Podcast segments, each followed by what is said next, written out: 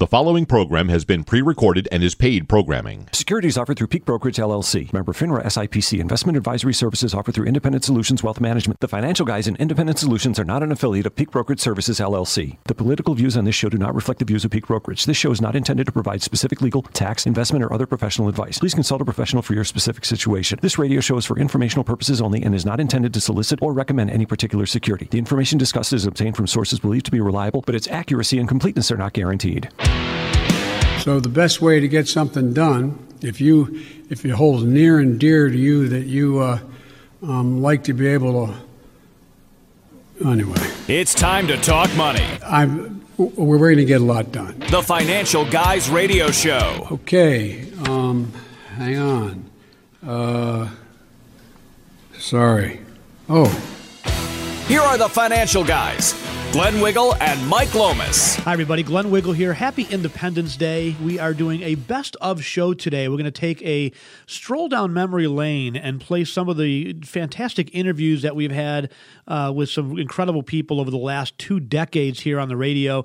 We've had the pleasure and the opportunity to interview gubernatorial candidates, congressmen, just some very interesting people throughout the years, and we wanted to play a few of those interviews here on the radio as a best of show and take a stroll down memory lane. So this first interview was with Andrew Pollack. Now, those that don't know, Andrew Pollack lost his daughter Meadow. He wrote a terrific book called Why Meadow Died. And it really lays out all the failings that are still there, by the way, in our school districts and the failures that don't protect our children. And so this, I think, is one of our most important interviews and certainly one of my favorite interviews. This is the interview we did about a year ago with Andrew Pollack. Mr. Pollack, thank you so much for joining us. We really appreciate you spending some time with us today. Oh, thanks for having me on to discuss this important message. Yes. It's a crucial message. First, let me start by saying I'm very, very, very sorry for your loss, sir. Yes. Mike and I both have 2 daughters, and I have a son as well, and I can't even imagine. Can't imagine what you're going through. Yeah. Can't even imagine. Yeah. I've read about half the book thus far. I just got it a couple days ago, and it's hard to even put down. But the new book that you have out, Why Meadow Died, The People and Policies That Created the Parkland Shooter and Endanger America's Students. This is an absolute must-read. You know, I've been talking for a while, Mike and I both, about the failures at the FBI, but it's so much more. Yeah, I mean, you're exposing layer upon layer of failures, right? And by the way, we said we're going to buy a bunch of these books and start sending them out to every school administrator in the country. Yeah. Thanks. If you could get them, you can't, it's hard to even find these books. That's a great point, because we did try to buy 2 and we couldn't get one with it. It was going to take about 30 to 60 days to get it. So, yep. But well, tell us about first of all, the Democrats have told us that it's all about guns. But as you've pointed out, there's been a number of different layers of failure, from the school policies to the guards to the law enforcement to the FBI. And I don't even know where to start here. I mean, there's just tons of misinformation on the Parkland shooting and gun control itself. Yeah, well, to tell you the truth, it's kind of demented, because I really just got into this to really find out how that could have happened to my daughter at the school. You know, I wanted to know everyone who failed, the policies, and I wanted accountability. That's what my daughter would want. And that's how I went into it. I didn't have to watch the news, what they were pushing. I have no agenda. I'm not running for office. I just had my daughter murdered, and for me, I wanted to know how that could possibly happen. And as I got into it, I started finding all these failures out, and everyone was calling me. So many people were calling me. They knew this kid was the shooter, the killer, before he left the building, school. You know what I mean? And the day after the shooting, the superintendent, Runcie, who comes from Chicago, was already talking gun control and the NRA before my daughter's funeral. Let me ask you specifically, I guess, when you bring up Chicago, the failures of the federal government, the Obama administration, right? And maybe talk a little bit about, I mean, you've educated me on the fact that, some of these kids who should be punished are not being punished. Yeah, and it hurts them. Like, it sets them up for failure, what they don't get. So this policy started with they wanted to end the school-to-prison pipeline. They wanted to lower suspensions and expulsions. So what they do is they just stop it. You know what I mean? When Runcie came to Broward County from Chicago, it was a miracle. He reduced crime by 70% in like a little over a year. So what happens is they just stop reporting it. You know, and they offer other programs like healing circles that teachers should be involved with, and putting them into programs that really doesn't show them any consequence. So you hurt everybody. And these policies, I want parents to know, like my book, Why Meadow Died, it's more of a manual for parents, I'm calling it. Mm-hmm. You know, parents, if you think it's just in Broward, that's false. You know, it's all over the country, these policies of lack of discipline in the public school systems. In California right now, if parents want to look that are listening, they just signed it into law, Gavin Newsom, that it's illegal to suspend disruptive children in the classroom. Right. So that is the exact policy that created a culture of leniency within the school district in Broward, which enabled this kid to never, ever get arrested. Okay, I have notes that I found through the school district that this kid said he wanted to kill, that the teacher said he couldn't differentiate violent video games from reality. They had to tie his desk down because he was so violent in the school. He would throw things in the school. He was a danger to teachers and to students, but they allowed him to be in the class. It's unreal. He would draw stick figures, and then he like shooting people. Mm-hmm. She said when she thought about the Civil War, he got so excited because they talked to people that got killed and blood.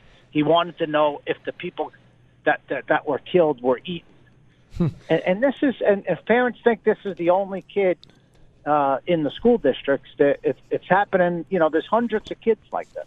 You know, what I had to find out, which was I had to find it out because I have a civil suit going on to hold everyone accountable. In my last deposition of one of the security guards, which they failed to tell the parents about this stuff, they had to frisk this killer before school every morning. That's how dangerous he was. Huh. And they weren't allowed. He wasn't allowed in with a backpack, and they had to frisk him. But they thought it was okay to let him in there. It was okay to let him into the school with my daughter. That's right. Yeah, it's crazy. It's Andy, in this book, you quote a lot of these teachers, and one it struck me. This teacher Jan wrote, you know, I feel strongly that he is a danger to the students and faculty at this school. I mean, she flat out said it. I don't feel he understands the difference between violent video games and reality. He's constantly showing aggressive behavior and poor judgment. How is he in that school? Angela, let me ask you this. With all the stuff you're doing, are we making progress? I mean, it seems to me, and I saw one of your videos where you brought up an incredibly excellent point, which is, you know, you want to walk through an airport.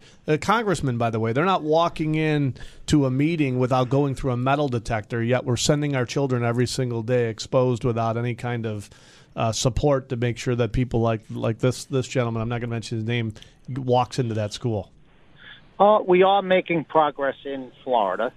Okay, I've seen a lot, and across the country, I'm getting so many emails about how schools are taking security serious. They're letting what's very important. What we found out in the investigation is when seconds count, first responders are minutes away, or they even go in the building. So you need to train people that voluntarily want to go for training so they're right there if something happens. That's one of the things that we found out through our commission training. But what parents, I want everyone to know is that ultimately responsible way you send your child to school. You guys have kids, right? Mm-hmm. If you spoke to any parent that had a kid murdered in a school, they would say, all of them would say, I never thought it could happen to me, like you guys. Yep. It's normal. You guys, it can never happen to me. And then it's terrible. Something could happen. So I'm not saying for you guys that this kid, like your kid's going to get shot. But the issue is you guys ultimately are responsible for the environment you're going to put your children into, okay? So what I'm getting at is if these schools have these type of policies with these lack discipline policies, okay? You have a good chance of putting your kid who wants to learn in with disruptive kids that don't have any consequence. They're committing crimes. They could sell drugs, and it's going on throughout all these a lot of the public schools. And to put your kid in an environment like that, it's really, to me, if I would have read this book 2 years ago, before this happened, my daughter would be alive because I would have had her in a private school. And I'd say anything in the world, I would sell my liver if I had to. Of course, my daughter in a private school because it's no look. When's the last time you heard about there was a school shooting, a mass shooting at a Christian school, a Jewish school, a Muslim school? Right. It's all the reason why is they don't have to take these type of kids and mainstream them. And they do that at these public, not all the public schools.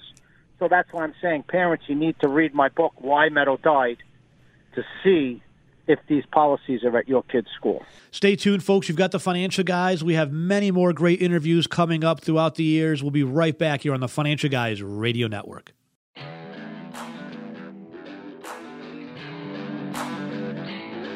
You're listening to The Financial Guys. This is the show where money meets politics. I'm your host today, Glenn Wiggle, here with Mike Lomas. It's time to talk money. Do you know what he's done? Right, the gap between the rich and the poor is going down. We've got 3.6% unemployment rates. Do you know what this man is doing? The media will come out as the lapdogs, kissing the butt of the Democrat Party. To reach Glenn and Mike now, call 803-0930. Welcome back, everybody. You're listening to The Financial Guys Best Of Show, taking a stroll down memory lane, going back through some of the fantastic folks we've had the opportunity to interview over the last several decades. This next interview is probably our most recent interview. We did an interview just a couple weeks ago with Congressman Lee Zeldin, who is running for the governor position in the state of New York. And this is probably one of our other most important interviews, and certainly one of the most enjoyable interviews we've done in the last couple of years. So enjoy our interview recently with Lee Zeldin. Lee, how are you, sir? Got Mike Lomas, Glenn Wiggle, Financial Guys, and Congressman Lee Zeldin. Thank you for spending some time with us on a Saturday. Yeah, great to be with you both. Lee, let's start out. Let's tell people a little bit about yourself. You're running for governor. That's a really tall wall to climb in New York State. You're running up against probably Andrew Cuomo. I don't think he's thrown his name in officially yet, but I'm not sure he's got a job on CNN, so he's probably going to run again. This guy's been accused of sexual harassment 11 times. The teachers seem to dislike him because of Common Core. The gun owners don't like him because of the SAFE Act. Guys like Mike and Glenn don't like him because of common sense and really crummy business practices. Yet he's got a 53% favorability rating in this state, which is alarming to me. I mean, just sad. But before we get to that, I guess just tell folks about you. I mean, you're gonna step in the ring here with this juggernaut. It's got $100 million war chest, and I think some of our listeners, this show goes out to Western New York, Rochester, Buffalo. They want to probably learn a little bit about you first. And I don't even buy the 53% number, to be honest with you. I've now visited all 62 counties throughout New York State, and I've had stops in every single county, in every corner of New York, meeting New Yorkers. And I got to tell you, I just don't even buy that 53% have a favorable view of his job performance. I'm finding that New Yorkers feel like he's been there too long and it's time for him to go. For me, I'm currently serving my fourth term in the House of Representatives. I'm married to have identical 14-year-old girls. I just hit my 18-year mark in the United States Army, actually on Memorial Day. I'm currently serving the Army Reserve as a lieutenant colonel. God bless you, and thank you for your service. So it's an honor. It's an honor to serve alongside amazing men and women who believe in a cause greater than themselves. It's a privilege to be able to wear the uniform along them and try to fill out the shoes of generations past, literally sacrificed everything to save the world oftentimes. Another commemoration of D-Day, another reminder of our greatest generation and the sacrifices of generations past. For me, I find service to be a privilege. Before I was elected to the House of Representatives in 2014, I spent 4 years, 2 terms in the New York State Senate. I've just won 7 consecutive races. I plan on making it 8 next year when we take out Andrew Cuomo, or if anyone is nominated in his place by the Democratic Party, beating them. We will win this race because we have to win this race. A lot of people feel like Cuomo's been there too long, and to your point about where he may or may not go, he's doing another fundraiser this month for a re-election campaign in 2022. So we are running against him. We are running against the failed liberal policies in Albany, and we are running on what we would do differently to save our state.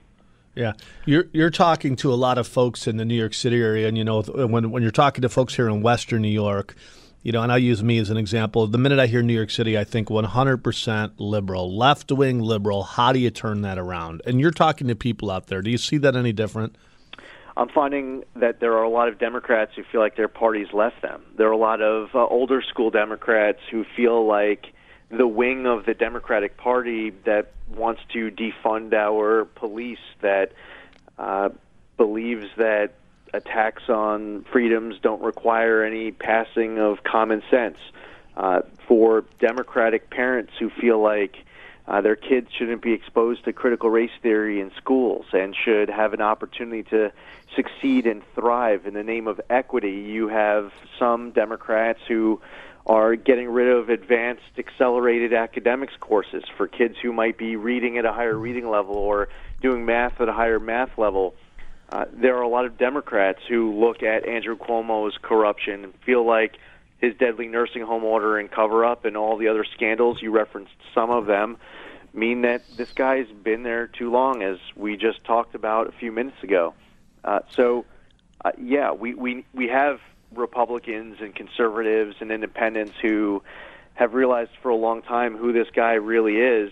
Fortunately, over the course of the last few months, you've had many more New Yorkers realizing who Andrew Cuomo is. And this isn't just how he's been acting for the last year. This wasn't even just his reputation to many since he's started as governor. This was his reputation when his father was the governor. And right now we're being hit hard with it, with one-party Democrat rule in D.C., Albany, and New York City at the same time. First time in my lifetime we're going into a midterm with one-party rule at all three levels. And with the policies that we're seeing coming out of each of those levels of government, Democrats aren't blaming Republicans for the attacks on law enforcement and cashless bail, or down in D.C. we're watching the border crisis get worse, or power grabs with H.R. 1 or court packing. It's a desperate need for New Yorkers to have balance in the state. And ultimately, it's going to come down to voters to vote for that balance on November 8th, 2022. Congressman Lee Zeldin is with us, and we appreciate your time, sir. Down in Florida, you know, the first week of Governor DeSantis, he did two critical things, I think, that really set the tone for his administration. He fired Brenda Snipes, the corrupt election commissioner of Broward County, and then Miami-Dade, excuse me. And then he fired the Broward County Sheriff, Scott Israel, who was obviously his negligence, I guess you'd say, you know, led to the Parkland shooting, and his inaction, cost a lot of lives. If your first week, if you were to win, you know, what is the first week for your a Lee Zeldin administration in Albany look like? What is your top one or two priorities that you go after right away? Well, the first thing you have to do after you get sworn in is you put out an executive budget. That has to happen in January of 2023. The budget process in New York starts with the governor putting out his or her executive budget. We need to work on that during the campaign in order to have a great budget coming out of the gate. We need to bring spending under control. The state budget, the executive budget, isn't just about revenues and expenditures. We've seen the state budget year after year also dealing with some needed policy changes as well. We're going to do that. And it's something where during the campaign you need to actually campaign and talk about what you want to change as a governor in order to actually have a mandate. You know, Joe Biden doesn't have a mandate to pack the court, because actually, to the only extent that he talked about it during last year's campaign, it was throwing cold water on the idea. So if you want a mandate to, say, for example, repeal cashless bail, eliminate critical race theory inside of our schools, I don't believe that the government should be paying able-bodied adults more to stay at home than to go back to work when there's an available job in their community, unless you have a very, very good, specific, compelling reason why you can't go back to work. That's why we're having huge labor force issues right now. It's not that, you know, that business in Western New York is having a hard time finding employment because there's nobody around or available. It's that the people who are around and available are getting paid more by the government to sit at home. But you have to campaign on these issues, talk about these issues in order to actually be able to do it. Now, you talked about a couple of personnel moves that were made by Ron DeSantis, and I served with Ron in the House. He's a friend. We work together on a lot. I think he's doing a great job in Florida. And a lot of what he's done as governor models my approach, outlook, philosophy in many different respects. So we have to appoint people who are going to run different state agencies. There are a lot of people we need to bring into government here in New York who have a more job creator-friendly outlook. I don't believe that we should be picking winners and losers as much as we see inside of the business climate, where based off of connections or geography, you end up getting a better leg up. I've seen it where you create a new zone where on the west side of a highway, if you were fortunate enough to be operating, you might not have to pay taxes. But if you're on the east side of the highway, well, you're outside of the zone and you have to pay taxes. So there's a lot that needs to get done to recalibrate the state, to reverse the attacks on our wallets, our safety, our freedoms. And part of it's policy, part of it's the personnel changes. And you pointed out that's something that Ron DeSantis was focused on when he first came in. We are going to have to also put a heavy focus on having a strong first executive budget right out of the gate in January. Mm-hmm. Hey, Lee, you know, what are your thoughts on, you know, the kids now? This is the big hot topic in Western New York is these kids are, you know, being forced to wear face diapers to school every day. And, you know, this week, Andrew Cuomo is amazing. I'm listening to his conference and I'm thinking, oh, are you talking to like 12-year-olds? He's like, we're trying to match up the school rules with the camp rules, and it's difficult. I'm thinking, it's really not. It's really not. I mean, you know, a red stripe and you know, on a cigar, and Glenn and I figured that out in about 13 seconds, right? Here's what, but you know, I can see the anger in these parents here locally, and they don't seem to care. They just don't seem to care. There's people out protesting at board meetings. They're walking down the streets in front of the schools, and they just don't seem to care. He seems to want to follow the science when it works for him, but when it doesn't, he doesn't want to follow the science. So, what is your thought about, you know, the face diapers and these kids, and then vaccinating these kids, because that's another big topic that we're getting into, and he's already prepping for that. I totally support unmasking our kids. I've held press conferences. I've spoken at rallies on this. I've put out public statements. I've been active on social media talking about it, and I will continue to do that. I come at this not just as a candidate for governor or a member of Congress. I'm also a parent. I have 14-year-old girls, as I mentioned earlier. They're in the 9th grade. You have schools, as the temperature is rising right now and the kids are taking finals, where there's no air conditioning. Right. We're not talking about kids wearing masks for 20 minutes. We're talking about kids wearing masks for 6 hours. Yep. Stay tuned, folks. More interviews to come here on the Financial Guys Radio Network.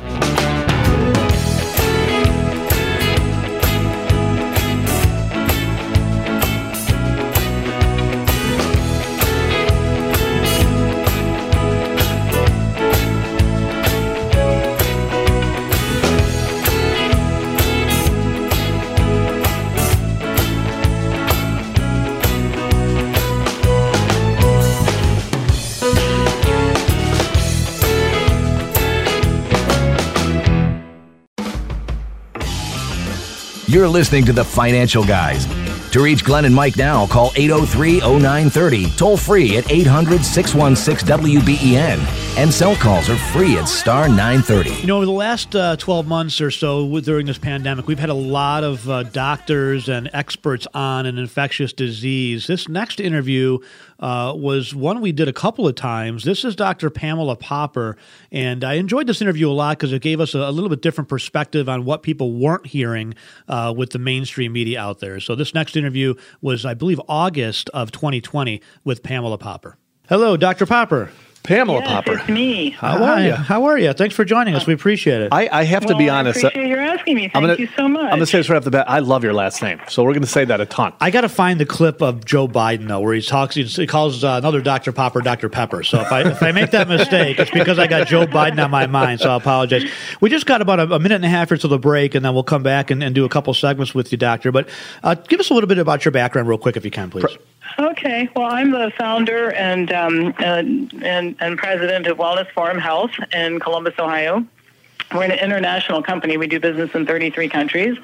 And basically what we do, and it kind of goes to the topic we're talking about, COVID, we specialize in informed medical decision-making. In other words, we have huge libraries and 3,500 hours of online classes that teach people how to be better consumers of health, looking at risks and benefits of drugs and procedures and supplements and diets and just anything that has to do with health. And so investigating this COVID thing is just sort of like what we do when something new comes up. Mm. And we've been in business for 25 years.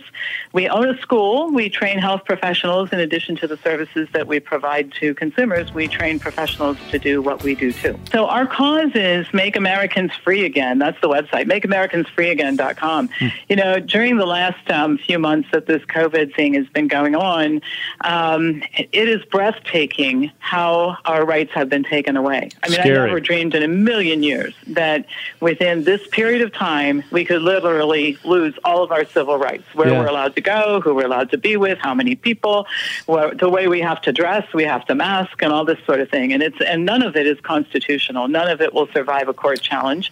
And so, and I think that, and what inspired me to start this group is we know what the inevitable end of this is going to be. You gin up all this fear, and then you can justify requiring everybody to get a vaccination. Mm-hmm. And there's some new technology that Mr. Fauci, I refuse to call him doctor, by the way, but Mr. Fauci and Bill Gates and the people who think that they should be running our lives right now are very fond of. And it's a tattoo technology that it literally gives you an immunity passport. And I think what's going to happen, they're doing this in other countries already, is we're going to get jabbed at the door and we'll have our permission and cops will walk around with smartphones and figure out if it's all right for you to be outside. And really, this is worse than anything that's ever happened in the history of the world. I mean, Hitler is probably smiling from the grave and thinking, my gosh, in all of my diabolical life, I probably could never have thought of anything so terrible to do to people. Mm-hmm. And the only way we can overcome this really is to say, we have to take charge of our lives. We have to vote the terrible people out of office who allowed this to happen or actively participated in it. And anybody who is in favor of any of this has to go. And furthermore, if we band together, 70, 80 million people, tens of millions of people, we can just refuse. Right now, there are not yet anyway camps to put everybody in. They can't really lock us up for refusing to do things. I'm sure that coming later, but right now we still have the right to refuse, and if there are enough of us refusing, there's not much they can do. And you know, so what's scary is just 2 or 3 months ago, and like you said, this would never happen in America. And yes. No, it would never happen. No, they can't do that. They can't make you wear masks. They can't tell you can't talk to your friends or your neighbors or see your family. See your family. No way. No, you can't tell me that I'm not going to be able to see my grandmother in a nursing home for months. No way. But everything I've said no way to is way. Yeah, it's happening. Exactly. And it's only because we've allowed it to happen. They actually can't do these things. That's right. And what's happened is everybody fell into a stupor. And I think, I'm surmising here, but I think one of the reasons we were all locked down is forced to stare at the TV and brainwash people. And a lot of people did get brainwashed, terrified about this whole thing. They're convinced that there's a terrible thing going on, and there's nothing going on. As a doctor, it's amazing. I was talking to Glenn this morning about the misinformation when it comes to specifically scaring children. I heard somebody on an interview earlier in the week, and he said, "Well, I'm worried about opening schools because I'm just really nervous about my son and daughter." And I'm thinking, why? The mainstream media has brainwashed parents to the point where they act. There's a 0% chance your son or daughter dies of COVID. A zero. That's right. What the probabilities are. Zero. Well, there's right? There's not a much bigger probability than anybody under the age of 80 is going to die of it either. Yeah. And it just doesn't make any difference. None of this is based on fact. It's all ginned up nonsense. It's absolute nonsense. Pam, here's what I hear from a lot of the elected officials. I heard Mark Polenkars in Erie County recently say, "Facts matter. Truth matters. Look at what this person said, Mr. Fauci. Look at what the state health commissioner said." But yet none of them have actually cited, and they were talking about masks in that case. You know, masks work. Have you seen any? I have not. I've looked everywhere, but have you seen any studies, Pam, that show that masks are effective, whether that be flu or otherwise? No, and I'll tell you something that's really interesting is that if there's never been a study done on what would happen if you masked an entire population or anybody in particular for most of their waking hours. And so we're doing a grand experiment on millions and millions of people, and it's really not allowed. Again, it's not allowed. So, and I personally, you know, it's 100 degrees in the shade here in Columbus, Ohio, and I walk around. I refuse to wear a mask. I've never worn a mask. I'm not going to wear a mask. Me too. Yep. I walk into the grocery store and just look like you are kind of a frightening creature. I think if they ask me, like why are you not wearing a mask? I'll tell them that, you know, I have a health condition. If they ask me what it is, I'm going to tell them I'm horribly psychotic, and I can tell you what happened the last time somebody tried to make me do something that I didn't want to do. Well, it's not pretty, and really sometimes the people closest to me get the worst of it. And right now you're standing like in my space, so you might want to move over to the produce department there. Well, I'll tell you what I tell them. I say just simply, they say, "Do you have a mask on?" I say, "No, I actually want a healthy immune system. So please don't force me to have a bad immune system, because I understand how the immune system works. I'm not a doctor, but I learned at a young age that when babies come out of the womb, we are very protective of them because they have not built up their immune system. But we build up our immune system by touching stuff and putting our hands in our mouth. And all of that used to be, you know, the norm, right? When I was a kid, it was the hot dog dropped. It was a 5-second rule. We pushed it to 10 at some points, right? But that's what built up my immune system.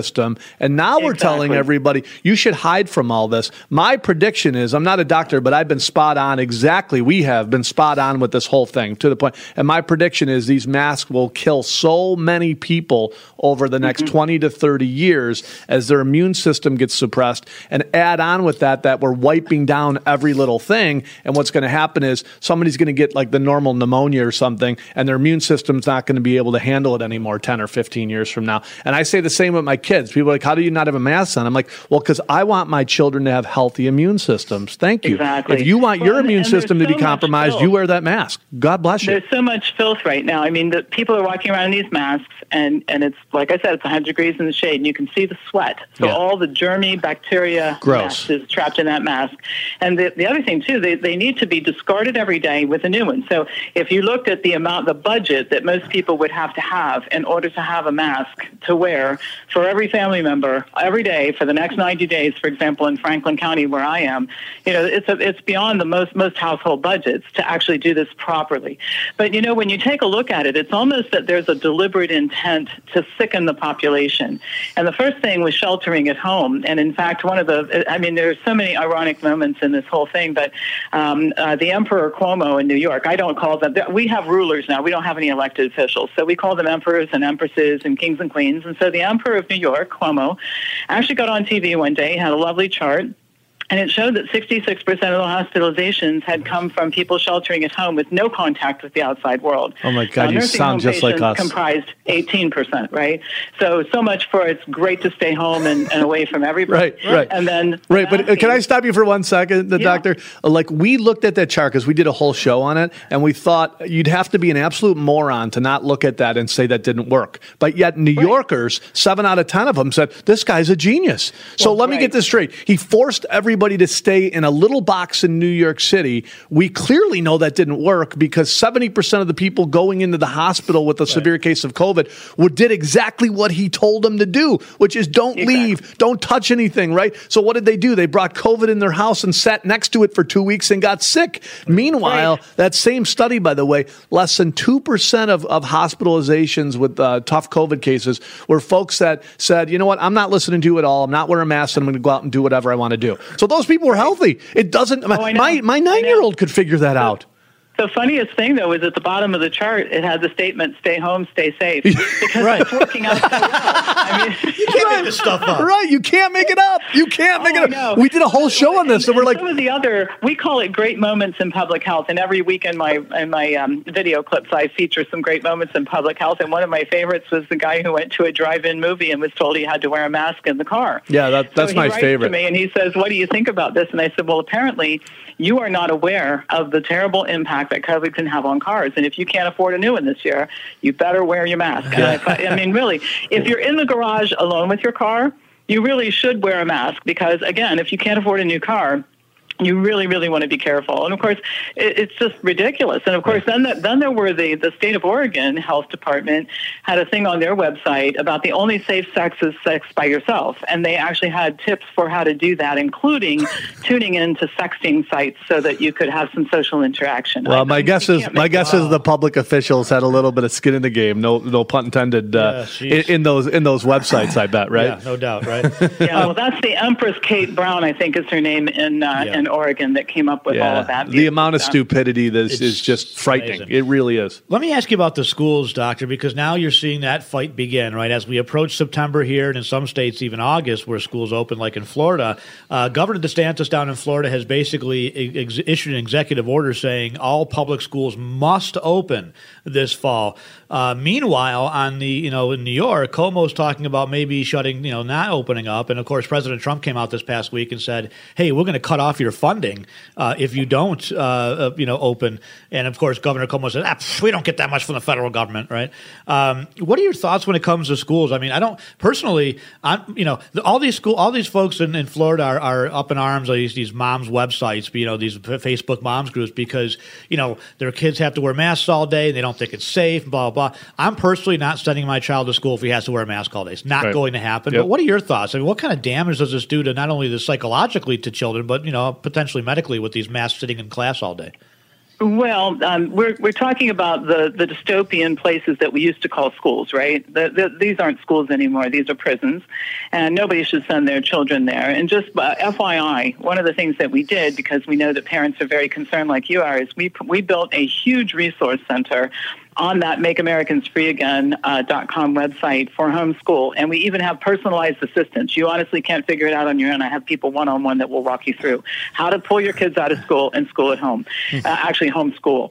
And so I think 40% of parents, or the data show, are planning not to send their children to school. And of course, I think that's the only answer because of what you said. You've got health implications of wearing masks all day, but there's another bigger issue that we have to think about, is what the message that you're sending to children when they go to school under these circumstances. You're teaching them to be afraid of other people. Yeah. You're teaching them to be afraid of their environment. This constant hand-washing, they're going to be afraid that at any moment they're going to be struck with some dreadful disease that could kill everybody, including them and their family. And we call that hypochondria, by the way. Mm-hmm. And so grooming children to be in this fearful state is one of the crimes against humanity that the criminals and the despots who are running things right now are inflicting. And it's just, like I said, Hitler smiling from the grave, thinking I could never have invented anything that would be so diabolical. That would control people the way it has in such a quick manner. You're listening to The Financial Guys' best of interviews over the last 2 decades here on The Financial Guys Radio Network. Stay tuned for more interviews to come. You're listening to The Financial Guys.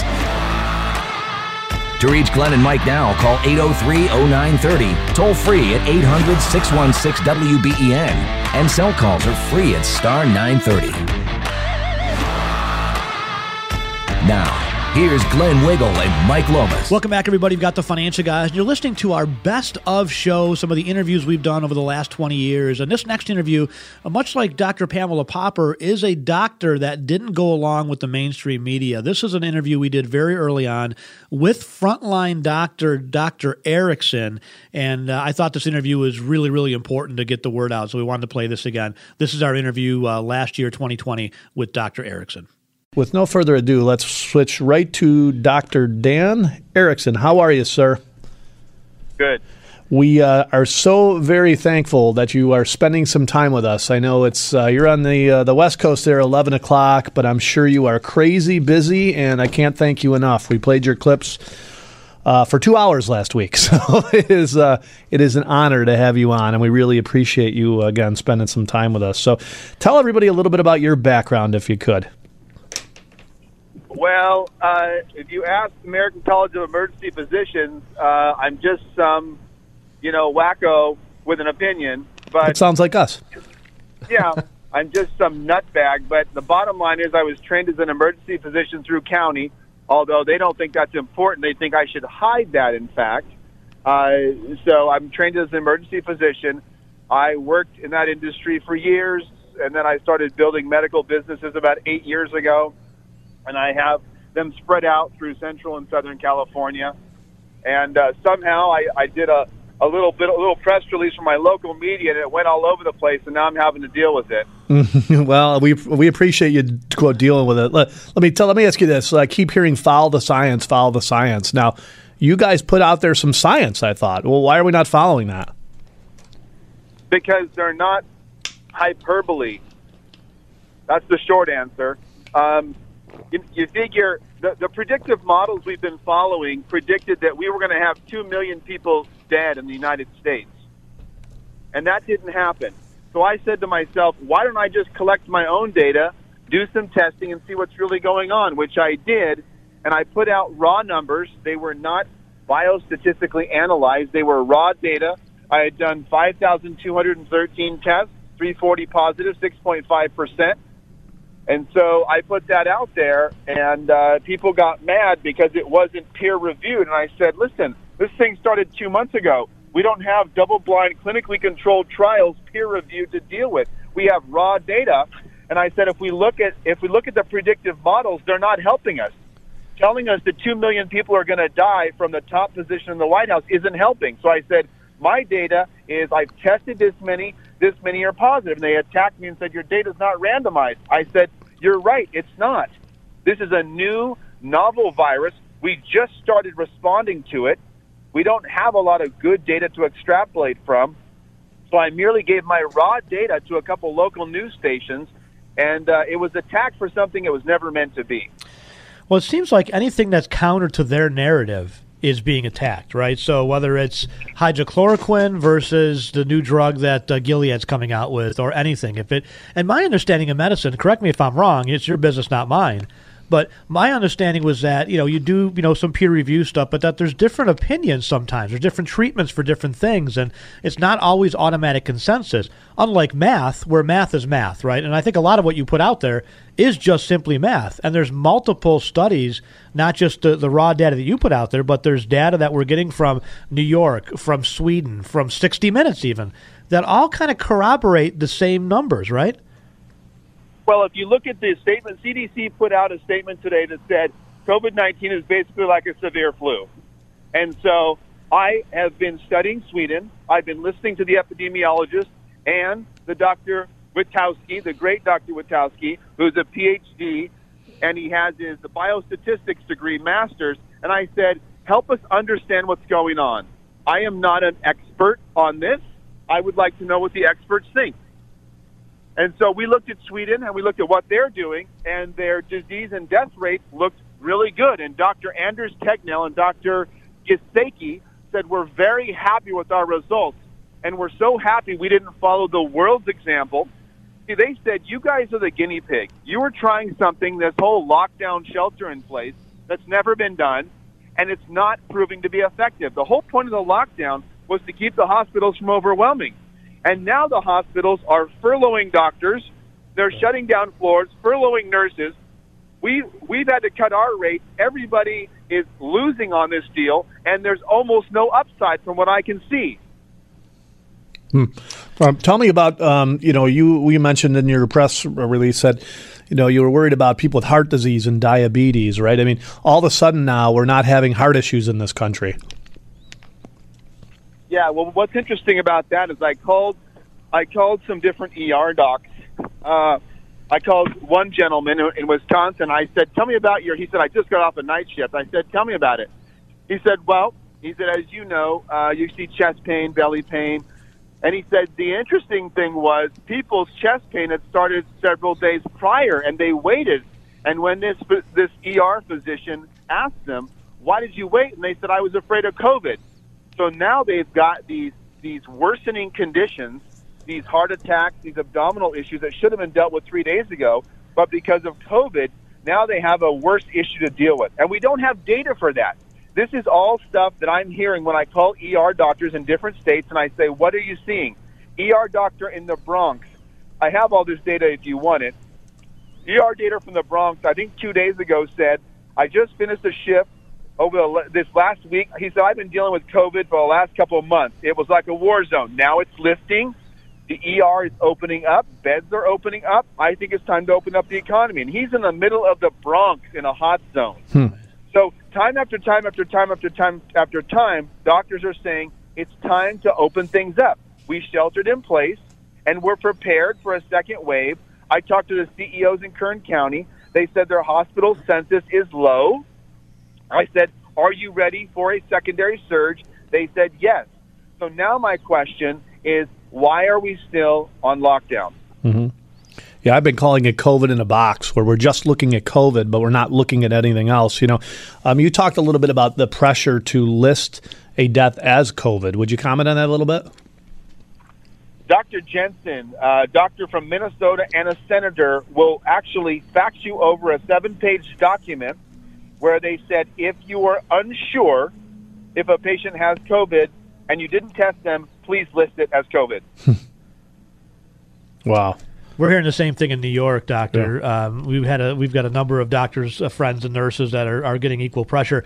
That was up until the point that they started to knock Cuomo for so many nursing home deaths, and now they're actually peeling those off. But anyhow, yeah. Let me ask you a question on, you know, when it comes to the capacities and the ability for, you know, hospitals to take a secondary surge. You know, we were told initially that we had to flatten the curve, and whether you believe that the lockdown worked or it didn't, seemingly the curve was a lot flatter than we expected it, because I don't know of any hospitals across the country that were really overwhelmed, right? Now that the curve is flattened, they're seemingly moving the goalpost to say, well, we want, you know, less of an infection rate. So let me ask you that specifically on infection rate. How do you track that specifically? They're talking about Germany reopened and they went from a 0.7 to back up to a 1. I mean, aren't some of these things lagging indicators when it comes to, you know, how they're analyzing and looking at some of these numbers? Well, let's talk about what flattening the curve means. I asked my biostatistician, PhD. I've asked two infectious disease epidemiologists, and I've listened to their answers. Their answer is, why would you drag out the course of disease, crush an economy to the tune of $2 to $4 trillion for a disease that will reach herd immunity no matter what? The flattening the curve was supposed to make sure the hospitals were not overwhelmed.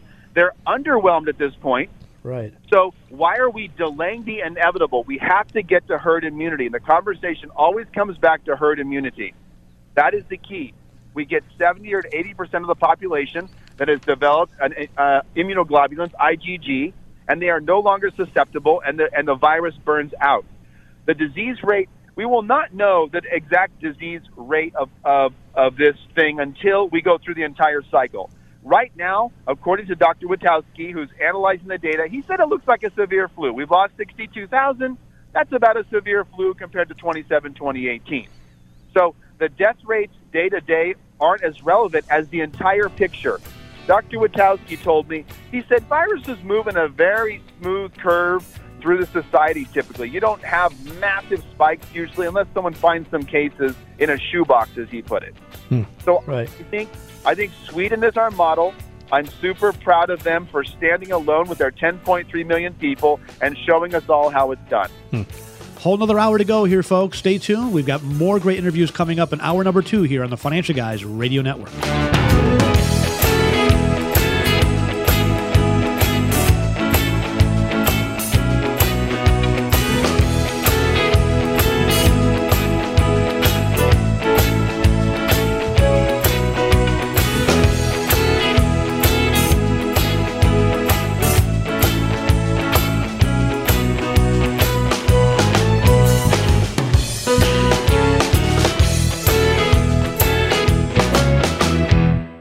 The following program has been pre-recorded and is paid programming. Securities offered through Peak Brokerage, LLC. Member FINRA SIPC. Investment advisory services offered through Independent Solutions Wealth Management. The Financial Guys and Independent Solutions are not an affiliate of Peak Brokerage Services, LLC. The political views on this show do not reflect the views of Peak Brokerage. This show is not intended to provide specific legal, tax, investment, or other professional advice. Please consult a professional for your specific situation. This radio show is for informational purposes only and is not intended to solicit or recommend any particular security. The information discussed is obtained from sources believed to be reliable, but its accuracy and completeness are not guaranteed. It's time to talk money. Open the curtain, please. We are introducing New York State Clean Hand Sanitizer, made conveniently by the state of New York. It's the Financial Guys radio program with local financial experts Glenn Wiggle and Mike Lomas. This is a superior product to products now on the market. Purell, competitor, New York State Clean. It has a very nice floral bouquet, little I detected, lilac, hydrangea, tulips, what does it smell like? Now, here's Glenn Wiggle and Mike Lomas. Welcome back, everybody. You've got the Financial Guys Best Of Show, taking a stroll down memory lane, some of the interviews we've done over the last 20 years. This next interview, or this next person, I should say, is probably one of my favorite interviews of all time. And we had the opportunity to interview this individual not once but twice. I think the first time was when he was a sitting congressman back in, I think, 2013, maybe 2014. Could have been 2012. And then we also had the opportunity to interview him again very recently. Enjoy this upcoming interview with American hero, Lieutenant Colonel Alan West. I'd like to welcome former Congressman, American hero, and Lieutenant Colonel Alan West. Thank you so much for joining us again, Mr. West. We really appreciate it. Well, I appreciate it, Landon Michael, and thanks so much for having me. And hopefully you guys enjoyed a great Valentine's Day with your loved ones. We certainly did. I hope you enjoyed a fantastic birthday. I understand you celebrated a birthday recently, so happy belated birthday to you. Yeah, just last week on the 7th, so thank you. Yeah, perfect. Well, you've got a long history of taking a stand in not only your military career, but you served as a member of Congress. I was a little bit sad. We have an office in Jupiter, Florida, in Palm Beach area, and I was sad. I heard, I'm happy for you. I heard you're launching a bid for the Texas GOP chair, so I'm really, really happy for you because, that's incredible, but sad to hear that you're not going to be in Florida anymore in our backyard. Well, I've been out here in Texas now 5 years plus, and sometimes God closes a door and opens up a better one. And when I look at where Texas is right now and to make sure that we keep it a strong, red, conservative state, this is an honor to be pursuing the position of the chairmanship of the Republican Party. We talk oftentimes, in Florida about the fact that, New York is where our main office is, but, these folks seem to leave places because they become inhospitable, right? They flee because of the taxes. In fact, even I think Alexandria Ocasio-Cortez's own mother left New York and moved to Florida. For the property taxes. How is it possible that these folks move from these liberal places because the conditions are no longer a place where they can raise a family or even pay their bills, and yet get a job, right. And yet they move to places like Texas or Florida, and they bring those policies with them and vote for the same type of policies. You would think they would be smarter than that, but they're not.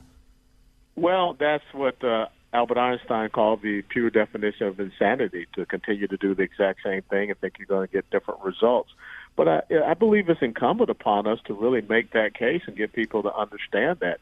You look at what happened in Virginia. Virginia, in November 2019, they woke up and, they were behind the blue line, all because of four counties there, primarily Fairfax County and Prince William County. But here in Texas, it's the exact same thing as you say down in Florida. You see the incredible success of the tax and regulatory policies that are enabling growth, opportunity, and prosperity. And what is happening is so many, like Toyota North America that left California and moved their corporate headquarters here to North Texas in Plano. I don't think the corporate leaders are talking to their employees when they are picking up and moving. I think that's very important to get them to understand the reason why they're moving. There are some individuals that are making the decisions to move, and some of them understand clearly why they're leaving. They can't take the onerous and obtrusive policies of the progressive socialist left, as you see in California, Illinois, New York, New Jersey, Connecticut.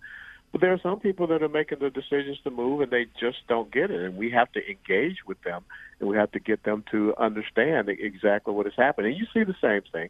that is happening down in Florida along the I-95 corridor that connects all the way up to the North New England, and people are moving down and not realizing the importance of the success and having the right people there for the right policies. I think Florida almost voted for an avowed socialist and Andrew Gillum to be governor, and it was still a very close election.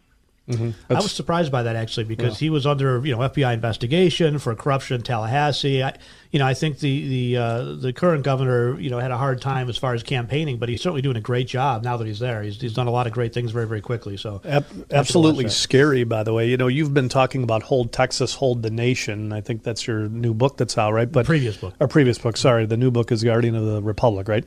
But it's so important. I mean, when you look at Texas as an economy, I mean, it's one of the biggest countries in the world, really. It's the 10th largest economy in the world. The Texas economy is larger than Canada and larger than Russia. When you think about the fact that America is now energy independent, a net exporter of its oil and natural gas resources, that's because of the innovation of hydraulic fracturing here in Texas that has allowed us to get those resources so that we can produce, consume, and export them. But when you look at the other side, Bernie Sanders has said that, by 2025, he wants to completely ban hydraulic fracturing. So, in other words, he would like for us to go back and be dependent upon OPEC and worry about, what happens when Iran stirs up nonsense over in the Middle East. And so all of these things that the left is promoting is really nonsensical, but again, these incredible states, Florida, Texas, Georgia, North Carolina, Tennessee, are, victims of their own success. But we really do have to do a better job, and that's one of the things I want to do as the chairman, is to get the message out and to say, why did you move from where you were? And why are you here in a place like Texas? And why would you want to do as God told Lot and his family not to do when they were fleeing Sodom and Gomorrah? Why are you looking back? Yeah, Trump election cycle coming up. What are your thoughts on his? Does he? My thought is he walks back into the White House, and I just look at some of the candidates that the left is putting up, and they, continue to become more and more radically left. Even when Obama ran and Clinton ran, they almost look like moderates compared to some of these guys, which is really scary. But you look at Trump, and he's winning the vote in the African American community right now and the Latino community, and they really, really seem to be embracing capitalism. And I wanted to know your thoughts on that. Well, it is really his to lose, and the important thing, like they say in tennis, you don't want to have the unforced errors as you go into this election cycle, because the left has no message.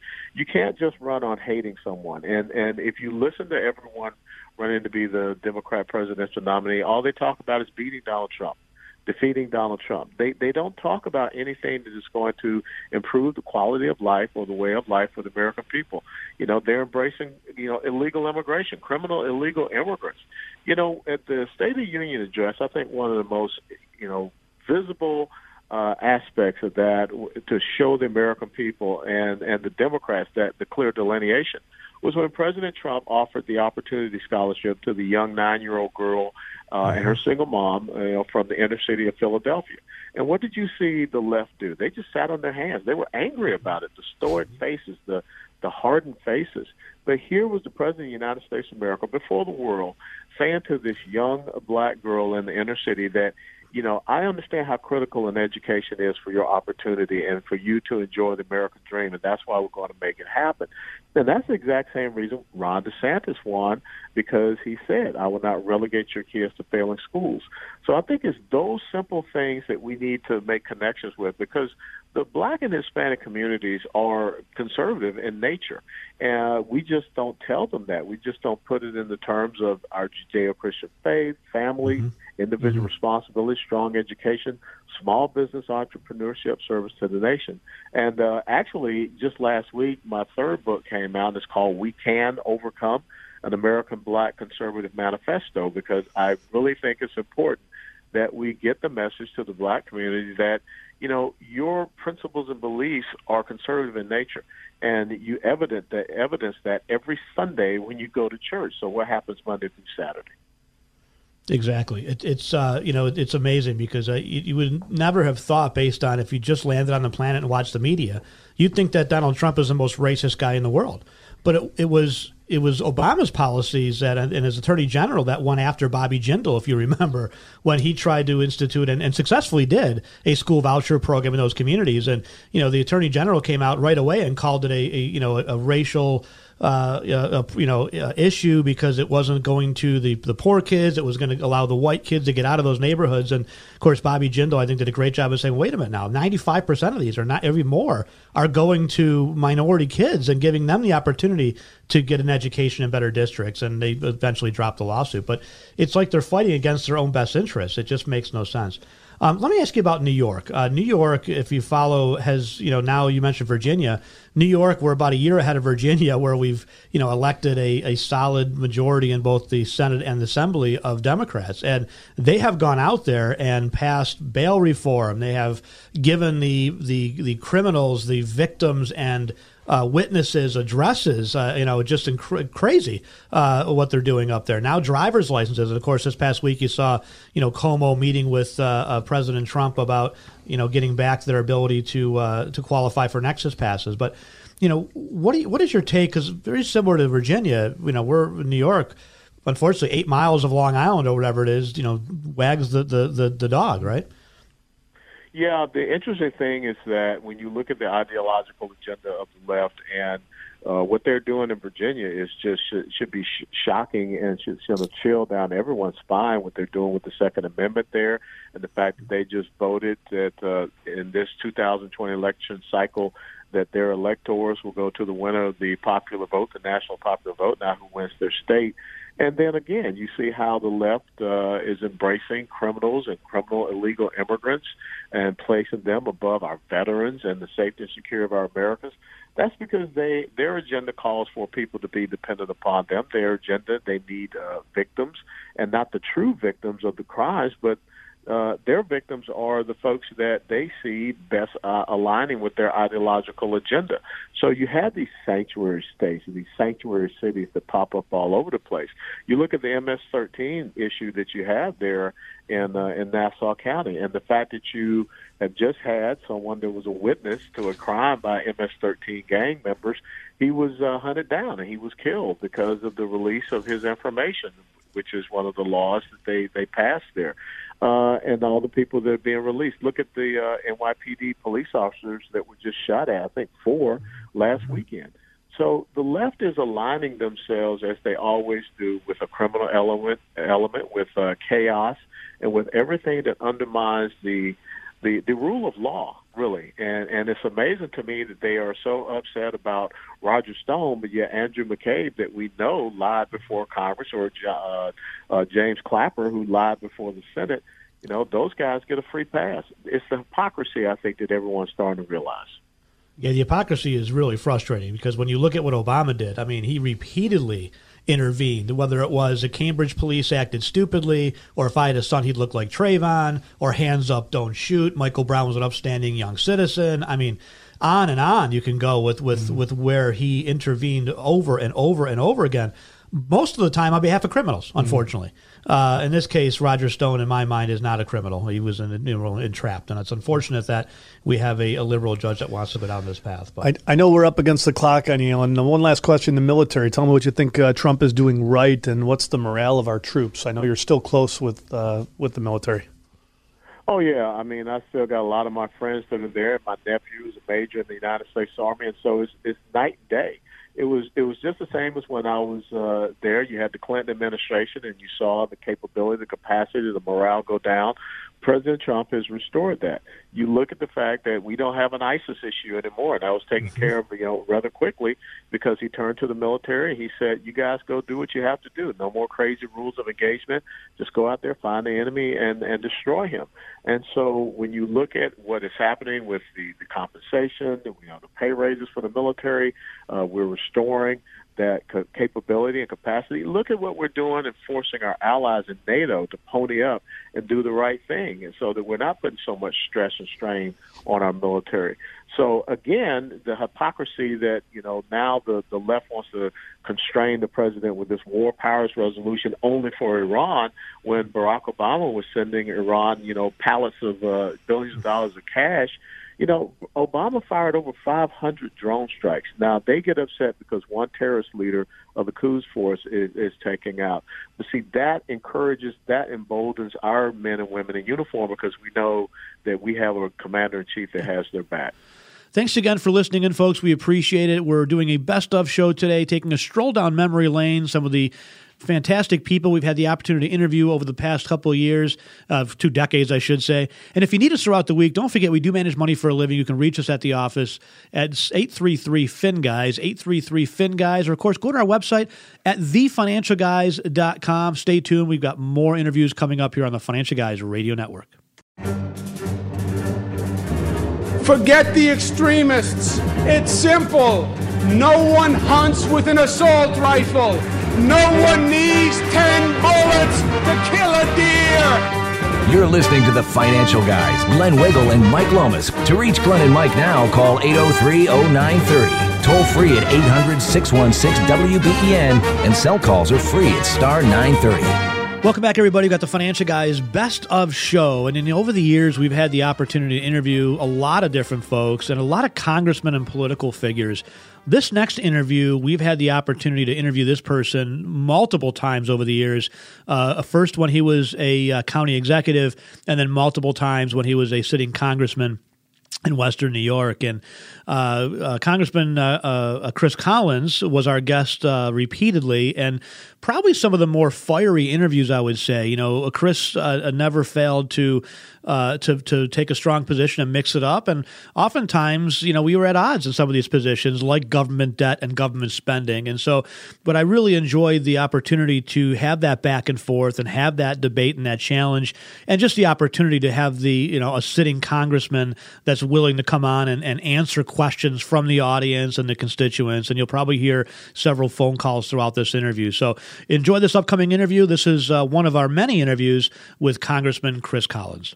We do appreciate you coming back in. Yeah. You are a stand-up guy, and you faced a couple of pretty tough interviews from us, and today won't be quite as tough, but I appreciate you. All right, you can bring it on. Always standing up and answering the questions. We do appreciate it. First of all, congratulations. Thank you. You were one of the very first to come out of the gate. And The first to come out of the gate and endorse Donald Trump.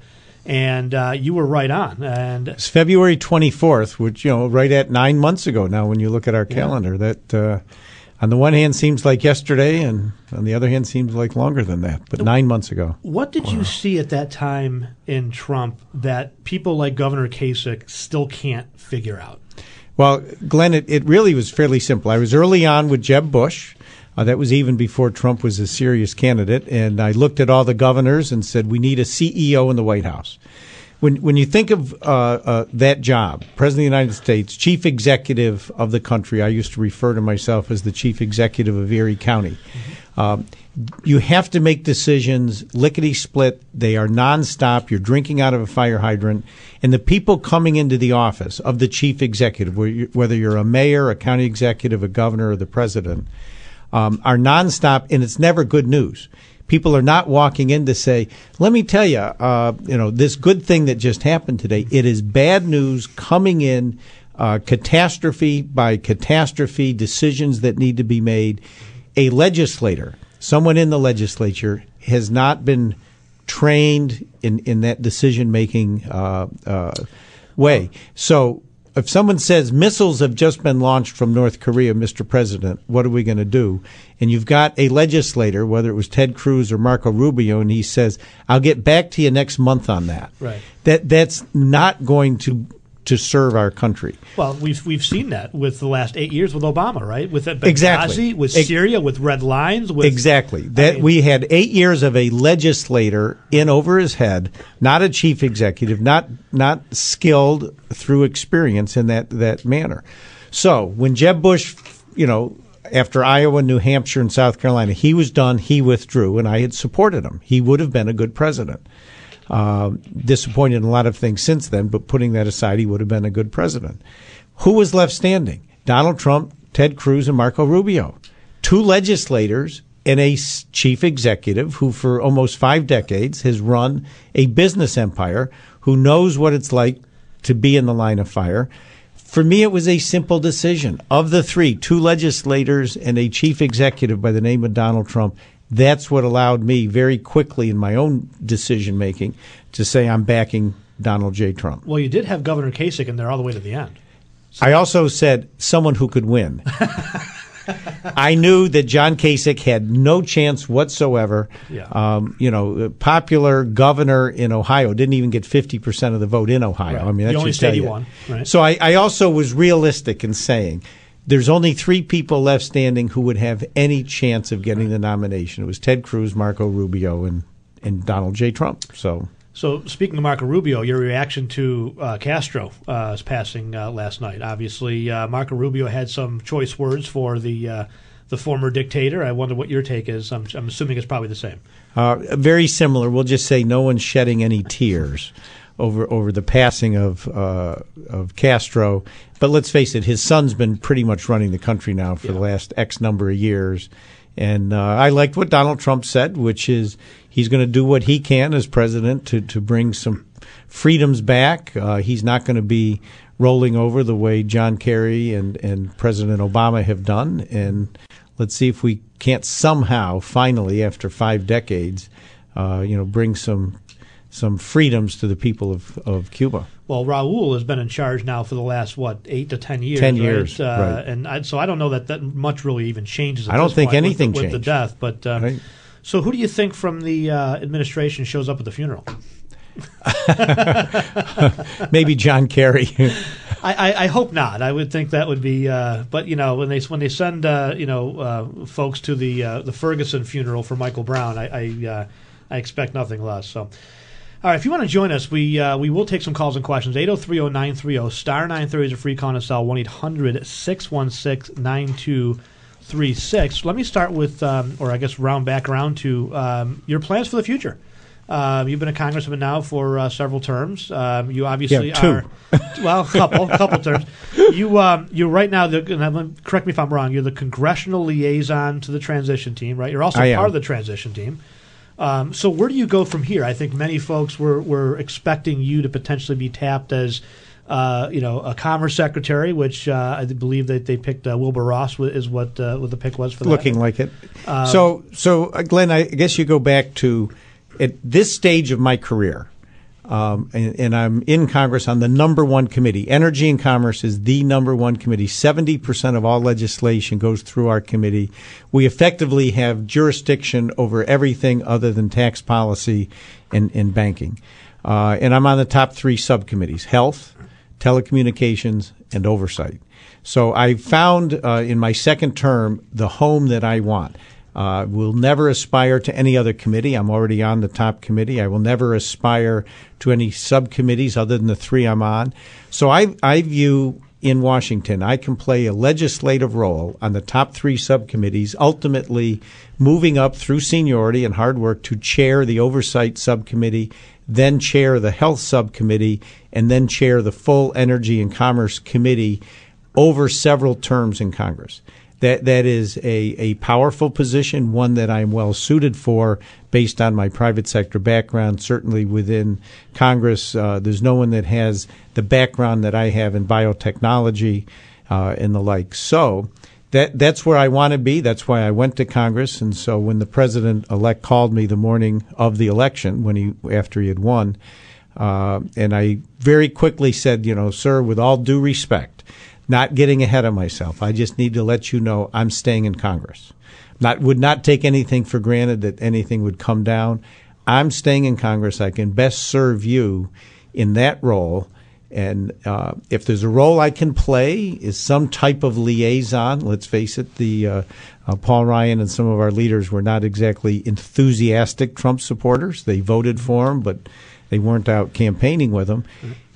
He very quickly said, let's see what we can work out give me some ideas. So I sent him a text later that morning. And sure enough, the next day, in speaking with Paul Ryan, he suggested that to our speaker, who that night called and asked me if I would be officially the congressional liaison to the transition team. And then the next day, the president-elect put me on the executive committee of the transition team with his three children, with Jared Kushner, along with Reince Priebus and Steve Bannon. So that was signaling to people that my backing of president-elect was recognized by he and his family, and he did me a great favor in those two moves, signaling to the Washington power base that I'm someone that should be taken seriously, and someone that has his respect, and he understands loyalty. So for me to now stay in Congress, which is what I want to do, he's done me a big favor in that signaling to the power base in Washington that I'm someone they should pay attention to. Stay tuned, folks. You've got The Financial Guys. We have many more great interviews coming up throughout the years. We'll be right back here on The Financial Guys Radio Network.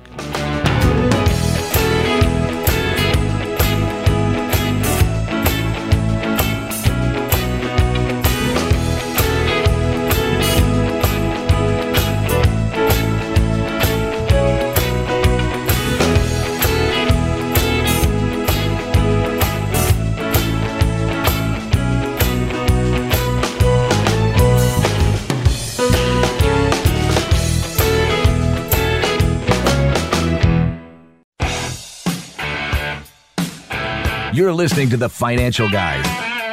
To reach Glenn and Mike now, call 803-0930, toll free at 800-616-WBEN, and cell calls are free at star 930. Welcome back, everybody. We've got The Financial Guys Best Of program. I'm Glenn Wiggle, and this next interview, Mike and I actually didn't do the interview. This was one that we missed out on because we took the weekend off. I think it was Memorial Day weekend. Another very recent interview, and another gubernatorial candidate. This time, Andrew Giuliani was on with special guest hosts Mike Sparrazza and Mike Hayflick. And Mike always do a fantastic job. And they've had a lot of unbelievable guests on their podcast as well. If you haven't listened to their podcast, TFG Truth, I suggest you look that up and give it a listen. It did a fantastic interview a couple weeks ago as well with our own New York State Senator Rob Ort. And that was a wonderful interview. If you haven't had a chance, again, go look up TFG Truth and go to our website, thefinancialguys.com, to find out all that information and much, much more. But here is a recent interview, Mike and Mike interviewing gubernatorial candidate Andrew Giuliani. Andrew Giuliani, how are you, my friend? Mike, thank you so much for having me. I really do appreciate it, and thank you for the warm introduction right there. We announced our candidacy last Tuesday, so this is the 12th day now on the campaign trail. And I got to say, I've been more struck now more than ever about how New Yorkers from all across our state, not just from Buffalo or New York City or Albany or Plattsburgh or the southern tier, the North Country, everybody is, ready for change. And these aren't just traditional red voters. Got a lot of traditional blue voters that are looking at it and saying, you know what, this right now, this is a turning point in New York state history, and we're going to turn it around on November 8th, 2022. Boy, oh boy, I love what you're saying, and I really wholeheartedly hope, and I'll be praying truly to make sure that we can support whatever it is that you could do. I want to just come back a little bit now. Clearly, and you must get this quite often, your dad is Rudy Giuliani, and I need say more, no more. It's literally the best mayor that New York City or any city in our country has ever had. Led us through 9/11 back in 2001. He's literally a national hero. You were, a teenager at the time of 9/11. Can you give us a couple of your thoughts on what you remember about that event, but also your dad and his leadership to get us, to get all of us across the country through that event? Well, I got to tell you, it's tough to believe that we're 20 years now. It feels still like it's yesterday, and the feelings that I think so many Americans, but certainly so many New Yorkers felt that day. It was, this combination of this unbelievable sadness this anger and this hopelessness. But you know what it ended up becoming was this this feeling that we could rely on each other as New Yorkers. Obviously, that sadness still has not left, and I think I hope most people have not forgotten what led to those events, and certainly have not forgotten the heroism of the first responders that went into those buildings. They went into the buildings knowing that they were going to fall to save human life. Mm-hmm. I mean, if that's not the definition of bravery, I don't know what is. But I remember I was in school that day. I was in high school, knowing what was going on. It was a very strange feeling, in the sense that I knew my father was okay, and I knew he was exactly where he needed to be. He came close to actually getting crushed by the second tower. He was in World Trade Center 7, which was one of the buildings that fell much later in the day, probably around 4 or 5 o'clock at night. Mm-hmm. And he was about to leave and exit. And that exit was right where the second tower was. And a janitor down there basically took him to another door. They exited. About 3 minutes later, the second tower came down. Would have come down on him likely had that janitor not been there. You know, my father never, ever found that janitor, and so he likes to say it was a guardian angel, but he looked for him. He never could find him. Hopefully he did not perish, and, you know, there are certainly some theories about mm-hmm. what it was, but I certainly look at him as a guardian angel on that day. But, you know, again, as I mentioned before, we can never, ever, ever forget the heroism of the first responders on that day. You know, they saved thousands and thousands and thousands of lives. You know, we always know about the 2,900 New Yorkers and Americans that died mm-hmm. that day. But, you know, really, without our police, without our firefighters, without our Port Authority police, you know, that could have been in the five figures. They were incredible in terms of how they were able to evacuate people out of the trades. No question. Happy birthday to your dad, by the way. He turned 77 yesterday, and in good health, it seems. Thank you. Yes, he's doing well. You know, he's as feisty as always. It was great to be with him last night. Today we're up in Ithaca and Binghamton, but last night we got to have dinner with him, and it was a fun dinner, and certainly a birthday celebration he deserves. And Andrew, you know, coming from someone that followed in their father's footsteps a little bit, my dad's been in the insurance industry for 40-something years, and now I've obviously followed into that. You, the same with politics. You said recently, actually, you were a politician out of the womb. It's in your DNA, you said. What does it mean to you to follow your father in the political world and try to achieve something so great? Yeah, well, it's funny. I said the first part a little bit derogatory of myself. You know, the joke I like to tell is, I can't stand career politicians. It's worse. You know, I get in the shower, I try to wash it off, and the there. So, but the truth is, you know, look, I am 35 years old. If I were to be elected, I think I would slightly surpass Teddy Roosevelt as the youngest governor in the history of New York State. But I have been around this for 32 years. You know, I remember parts of my father's 89 campaign. I remember his 93 campaign very well, and being in the campaign office most days in there with him. Certainly volunteered on the president's 2016 campaign, was involved in this last one from the White House. So, you know, this is something that, you know, I've been a part of for parts of 32 years. Mm-hmm. And I've seen how candidates can win tough races. You know, winning in New York City specifically, when you have 2,200 murders, it's not an easy race, right? Obviously, we know the 2016 race was not an easy race for the president. And I've also seen change agents being able to come in a situation and really take a city and turn it around, the city that they thought was ungovernable, and turn it around and change that murder rate from over 2,200 in the early 90s to less than 600 within 5 short years.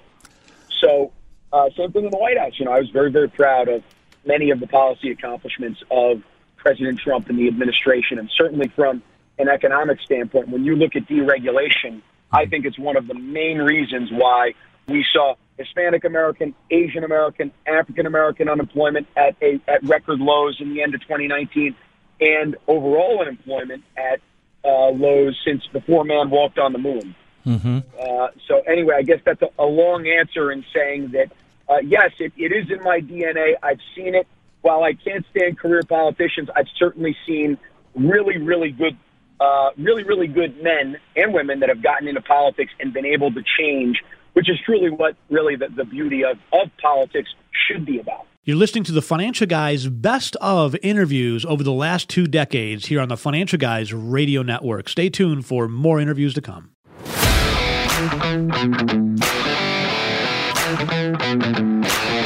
You're listening to The Financial Guys. To reach Glenn and Mike now, call 803-0930, toll free at 800-616-WBEN, and cell calls are free at star 930. Now, here's Glenn Wiggle and Mike Lomas. This is another gubernatorial candidate interview and a frequent guest and guest host as well on the Financial Guys radio program over many, many years of friendship. And, we supported this individual in a lot of ways, not only the gubernatorial candidacy, but also when he ran and was on the local school board. Of course, this is Western New York influencer Carl Palladino. I say influencer because Carl has been repeatedly listed as one of the most influential people in Western New York, and I think Carl's heart is in the right place and doing the best he can because he loves Western New York. And this was an interview we did when he was running for governor back in 2010 against our King Andrew Cuomo, and we enjoyed the many, many interviews over the years with Carl Palladino. Carl is so smart and has a brain that just remembers every little bit. Amazingly, all of those things that Carl said would happen have happened, right? They did happen over the years, like the common council member ending up and frolicking, as he said, in a prison. Of course, everybody will remember Carl's famous commercials that he did that really kind of put him in the spotlight, where he started off saying, "Hello, Buffalo, are you listening?" and hit a lot of great topics. This is Carl Palladino. I have to start out with the Buffalo schools, Carl, and your progress on the board. I know, I will say this, I think that the number one thing from my standpoint anyways and viewpoint is there's a lot of attention now on the school. I mean, people are showing up to board meetings, they're picketing, they're doing everything, and that kind of stuff didn't happen before you got involved. Actually, last year, the Buffalo News only had one reporter assigned to education, and now they have 4. Mm-hmm. So I think we did bring an awareness to the community, and I'm happy about that. I'm still not happy that we're still as dysfunctional as we ever were, and on top of that, now we're also broke. We learned last week that our deficit for this year is approximately $35 million right now, and there's another couple of additions going to be added to that before the end of the fiscal year, because they forgot to budget $14 million for the after-school program. Mm. And they also, the state is requiring them to have a physical education program that they somehow forgot about over the past few years. And that's going to cost another couple $1 million. So, wow. So in the end, the majority on the Buffalo School Board have done a fantastic job drilling this Buffalo Public Schools as far into the ground as they possibly could. Hmm. I think what I have learned in 6 months is that there's a reason that we have a cycle of poverty in our urban centers across the state and obviously across the country. And that reason is very simple, and if I can try to explain it. The liberals enjoy the cycle of poverty. They enjoy the benefit of it because keeping these people tied up in the urban centers keeps them poor, keeps them hungry, and keeps them totally disoriented as to achievement and other things that most people learn as they're going on through life. In doing that, they encourage a certain type of African American leader to come in and lead these inner city type of operations such as the Buffalo Public Schools. These leaders do not have the competence to run, in this case, a $1 billion a year enterprise. What they do is they try to preserve the status quo, which for them preserves their power over money, power over jobs, and somehow gives them some kind of comfort that they're doing something positive. The reality is that they believe absolutely in keeping the status quo. They don't want change, although their community is saying, we've got to have change. Our kids are entitled to an education. They're entitled to have this opportunity for an education. Why do you keep doing what you do? And the leadership, they stand there and they try to play the race card every time that you open your mouth on any issue. Mm-hmm. But the reality was, or has been for the past decade and a half or 2 decades, they have brought in African-American leadership because they have an attitude that only African-Americans can lead a district comprised of a majority of minority students. That kind of BS that they've been given, and the huge, terrible withdrawal of the private sector and the rest of the community from any interest in what's going on in the education in the city, is this final result of the cycle of poverty issue. The African-American leadership and the liberals and Democrats, they want to keep it exactly like it is. You don't see Andrew Cuomo, you don't see Sheldon Silver doing anything about this, because all they want is a careful balance. Mm-hmm. You have Sheldon Silver controlling the Board of Regents, and Sheldon Silver also taking these huge and I think they're the largest contributor to Sheldon Silver's causes and the Democratic Party in the state. That's the New York State United Teachers. New York State United Teachers, NYSUT, is the largest contributor to that Democratic cause. And their whole goal is to just keep the status quo, keep everybody balanced. Watch out for guys like Palladino, okay, because he's going to come in and tell you the truth, and he's going to tell everybody what it's all about, and we have to try to counter him. And that's the reason you saw that barrage of disgusting mailings that they sent out on me during the election. Can we break the cycle?